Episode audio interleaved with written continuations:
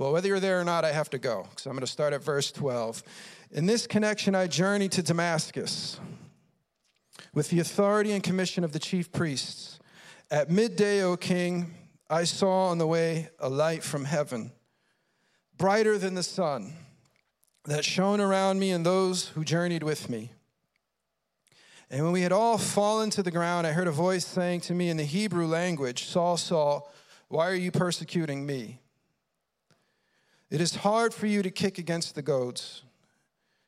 And I said, Who are you, Lord? And the Lord said, I am Jesus whom you are persecuting, but rise and stand upon your feet, for I have appeared to you for this purpose to appoint you as a servant and a witness to the things in which you have seen me, and to those in which I will appear to you, delivering you from your people and from the Gentiles to whom I am sending you, to open their eyes that they may turn from darkness to light and from the power of Satan to God that they may receive forgiveness of sins and a place among those who are sanctified by faith in me. I could really summarize this entire sermon by stating that our newfound purpose is all right there in verse 18. The same purpose that God gave to Paul that day is our purpose today. And if you've ever been to a, a, a, service where missionaries are being prayed over and they're being sent to whatever location it is that God's calling them, I would guarantee you that this verse at some point in that service was read and prayed over and proclaimed as people uh, voluntarily go and serve the Lord in places they thought they would never be. And we, we as the congregation, as a church, might look at it as though they are superstars and they're phenomenal, powerful Christians that, that would go and do that. But the reality is that God calls each and every one of us to live this way. And it doesn't always translate into us going to another continent or, or relocating geographically, but it just, everything that pertains in these verses applies to us. We're called to open eyes. We're called to, to bring the light of Jesus Christ to dark places. We're called to see people turn around. but part of that, as you read in this portion of scripture, I believe, is there's an interruption that takes place. And it's in our human nature, we don't love being interrupted. I have a keen ear, I hear everything. So I almost heard the worship team a few times being interrupted by feedback. That, that could throw me off. like that could close the gates of heaven for me. Feedback, I can't worship. That's what my flesh would say, but I have to, I have to get past that, you know, interruption and move forward. And sometimes, as much as we hate interruptions, they are necessary. If I were getting ready to cross the street without looking and a huge truck was coming to, you know, smash into me, I would want for you to interrupt my progress in crossing the street because I'd rather be interrupted than smashed. This outfit that I'm wearing today was not originally what I intended. My wife interrupted my plans and said, You're not wearing what you picked out. she interrupted me. So if you like this outfit, you can thank her. If you hate it, you can also talk to her. Thank one. she knows. He knows too, right? so interruptions they save us from devastation. They also save us from humiliation. But there's something within us in our pride that doesn't always want to be interrupted. So, the first step in discovering our new purpose is that we have to humble ourselves and acknowledge that I need to be interrupted. I've titled this sermon this morning, Let God's Purpose Interrupt Your Plans. Amen. One person's happy. they, they probably have a, a, history of bad plans, so they're really excited. If we are willing to allow God to interrupt our old plans, He will gladly introduce us to our new purpose in our lives. I am so thankful for the new purpose that God has given me. Because as scripture says, Paul was on his way to Damascus to persecute the church. I was on my, on my way to destroying my life with drugs and alcohol and criminal activity. But on August 15th of 2000, the Lord Jesus Christ and His Holy Spirit interrupted my plans and introduced me to His new purpose, which is to lead men to Jesus Christ and to watch them be set free from the power of addiction. In my pride, I could have said, I don't want to be interrupted. I don't want a new purpose. I love what I've committed myself to. I love drinking myself into destruction. I love what I'm doing. My pride could have stood up and said, I don't need a new purpose. I don't need a new plan. But I knew as Jesus Christ revealed himself to me that my old plans needed to go and that his purpose needed to come in. Humility. I meet a lot of Christians that are highly interested in what God's purpose for their life is. But I would encourage you this morning that finding that new purpose can only be obtained when we're willing to let go of our old plans. And that doesn't just mean when we first get saved that some of God's greatest works are interruptions to what we thought we would be doing. Somebody once told me a while, if you want to make God laugh, tell him your plans because his purpose sometimes is so much bigger. All the time, not sometimes. His plans are to prosper us. His ways are above our ways. He'll do exceedingly and abundantly above and beyond all we could ever think or imagine. His purpose is way greater than our plans. And Paul, when he met Jesus Christ, it says through light that shined brighter. That must have been a bright light where if it was in the middle of broad daylight, that the light stood out in the middle of broad daylight. That's a, that's a, that's a fabulous light. It's a miraculous light. And Paul knew that when he saw that light, that his old plans needed to go and God's new purpose needed to come. Are you willing to allow God to interrupt your plans so that he can introduce you to his purpose.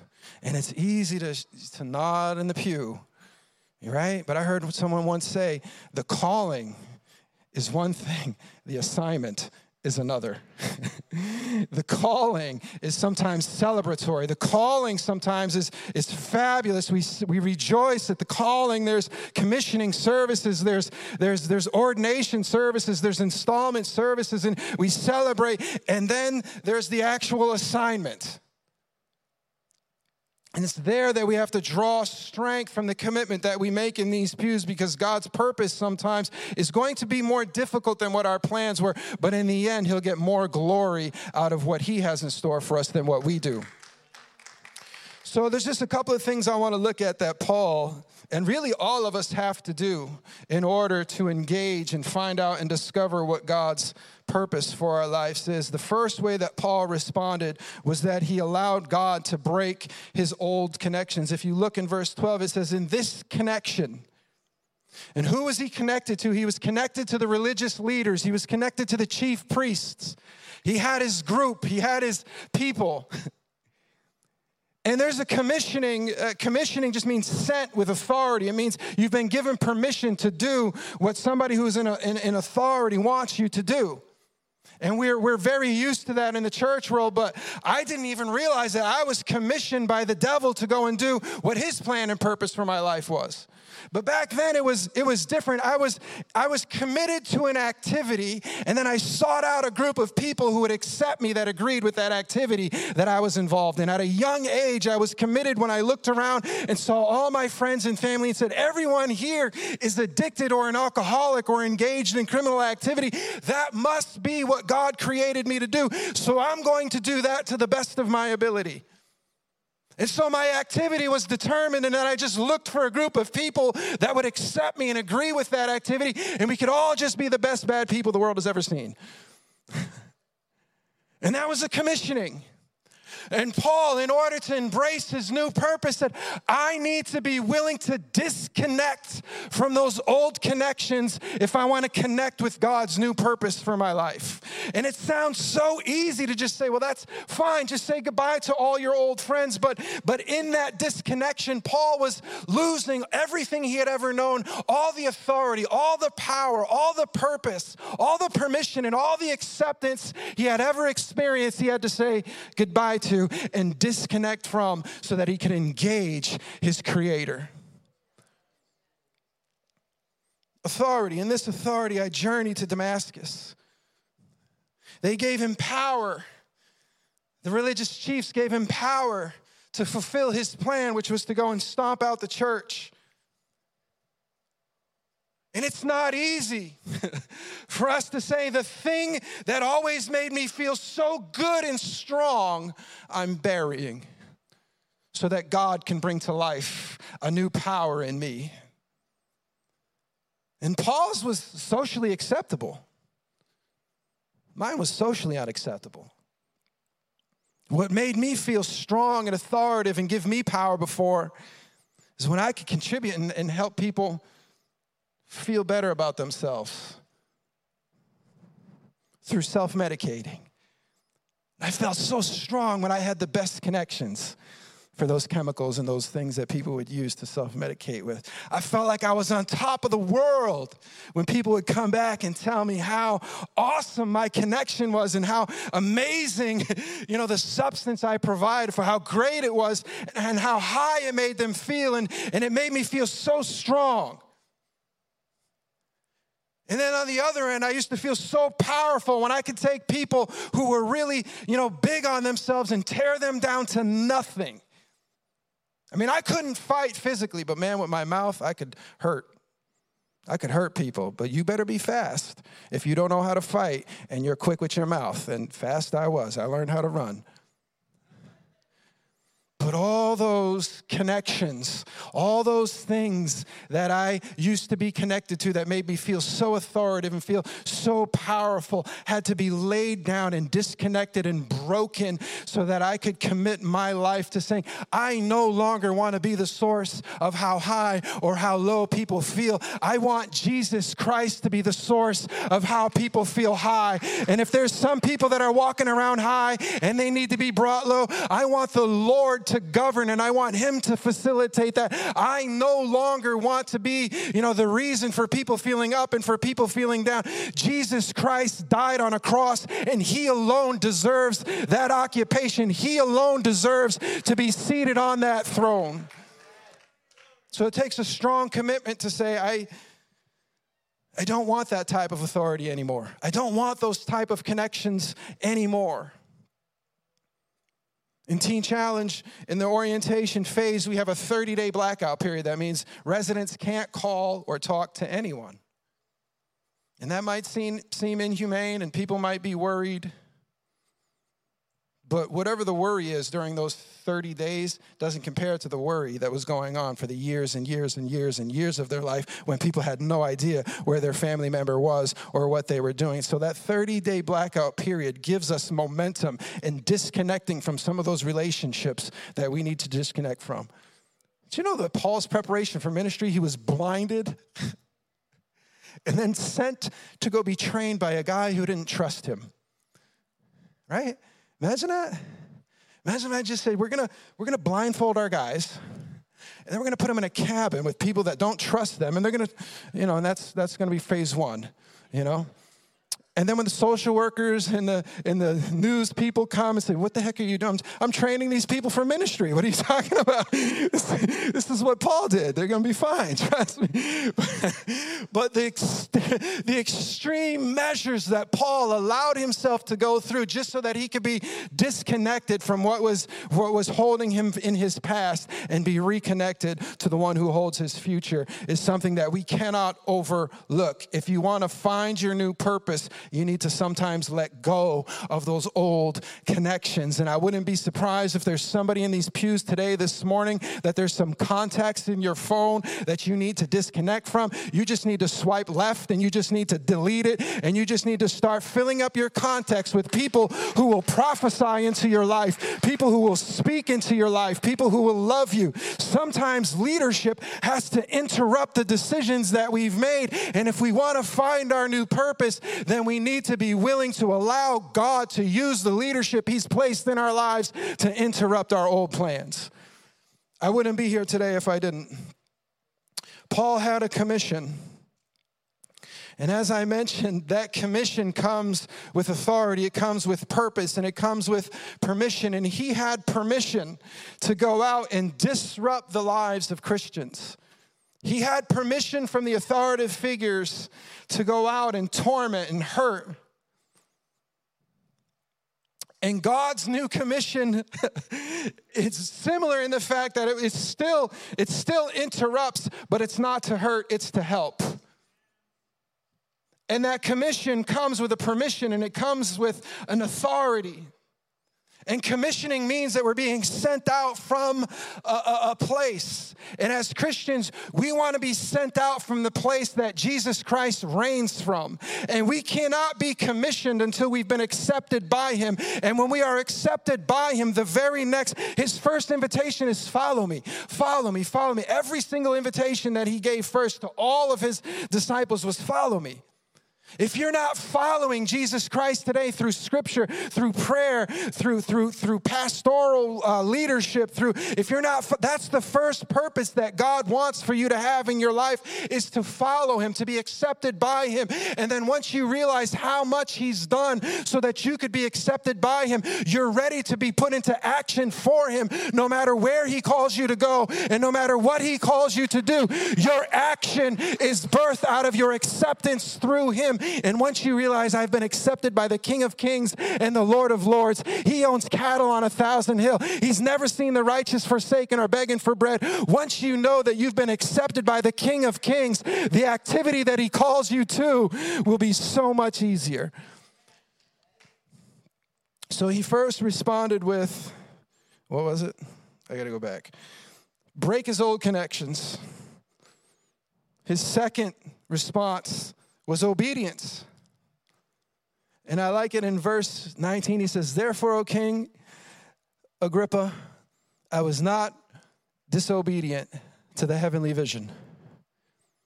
I know this sounds over, overly simplified, Break old connections and be obedient. Break old connections and be obedient. Break old connections and be obedient. Break old connections and be obedient. But I'm telling you that I stand here today, 22 years of serving the Lord, and it all started with me being willing to disconnect from my old connections and be obedient now to what God is calling me to do. Do you know what delayed obedience is? Disobedience, because we don't know if we have tomorrow. We don't know if we have another second. We don't know if we have another minute. And there's something that the Lord Lord is calling us to do. And we keep saying, I'm not prepared. I don't know if I can do that. Maybe next year, maybe next week. Delayed obedience is disobedience. Our eternal God is calling us to do things today. And like Paul said, therefore I did not hesitate to be obedient to the heavenly vision. Obedience. What was he obedient to?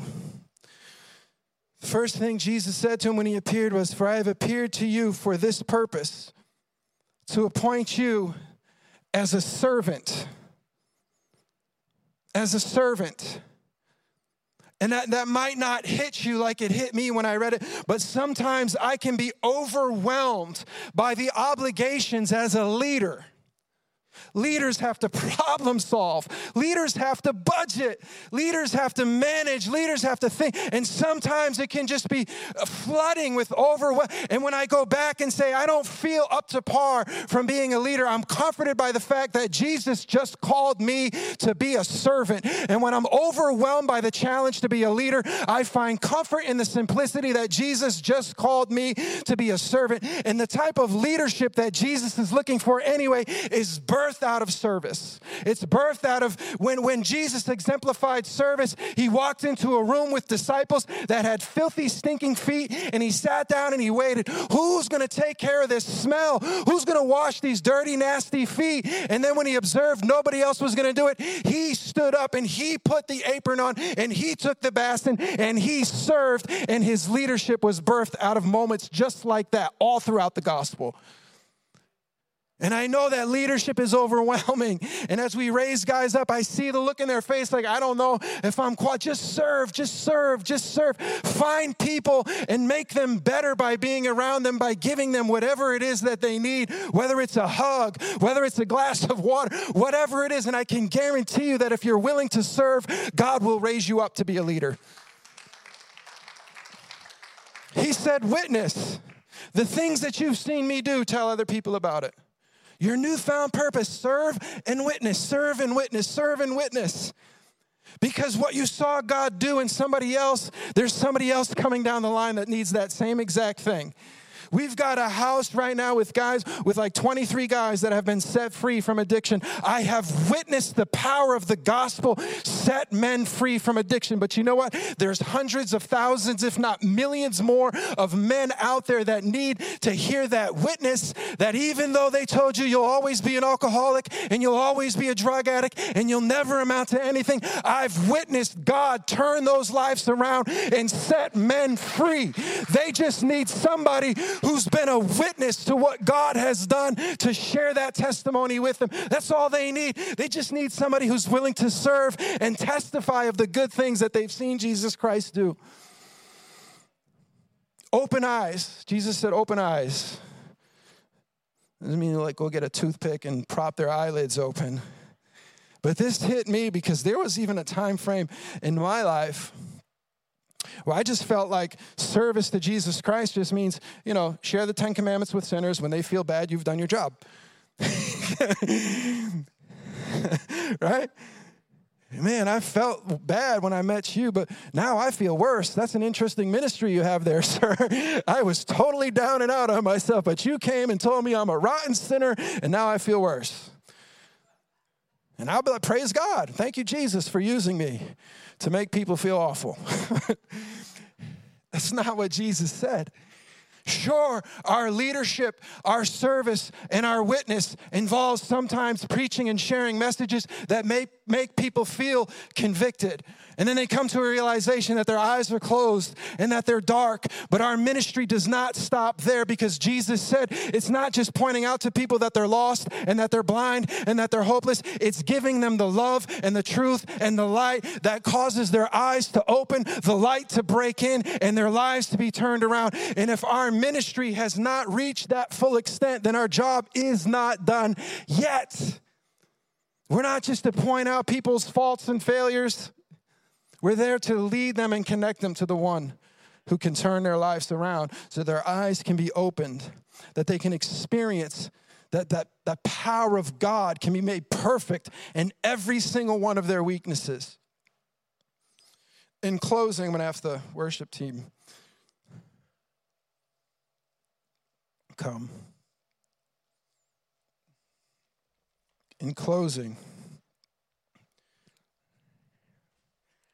I know, like I've said, it seems very simple.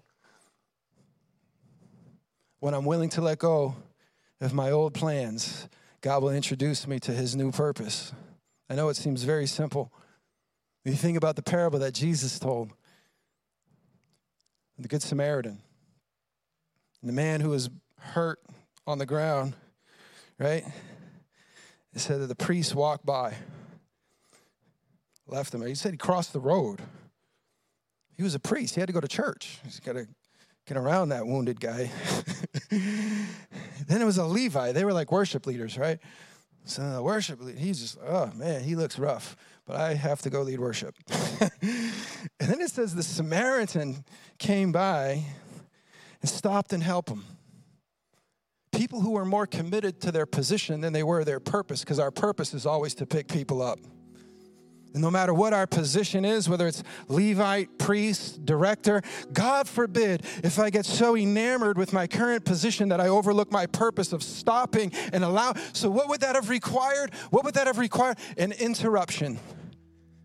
I need to be interrupted from where I'm going. But some of us just don't plan our, manage our time well enough to allow God to interrupt us, to stop and do the thing that's needed most in that moment.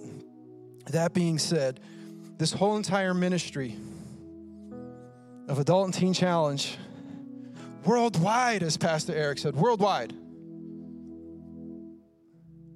I don't, I don't even know what the, the number is of men and women and children who have been touched and saved by this ministry. I have no idea.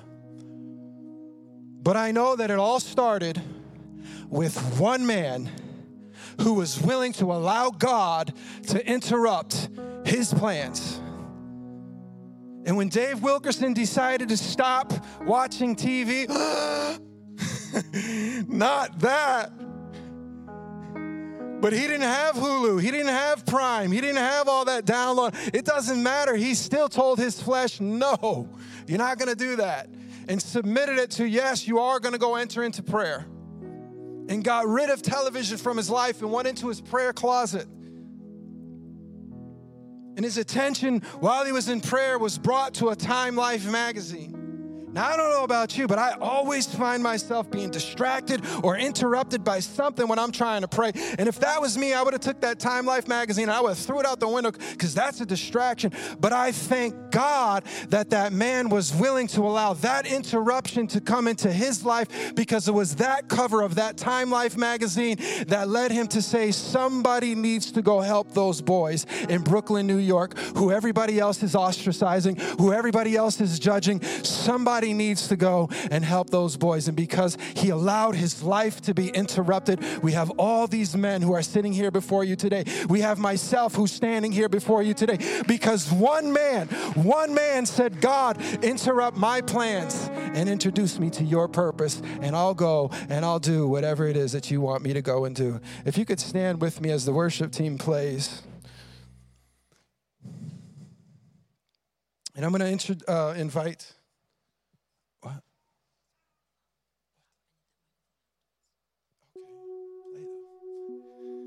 As the worship team plays, I'm going to invite the prayer team and the altar workers to come.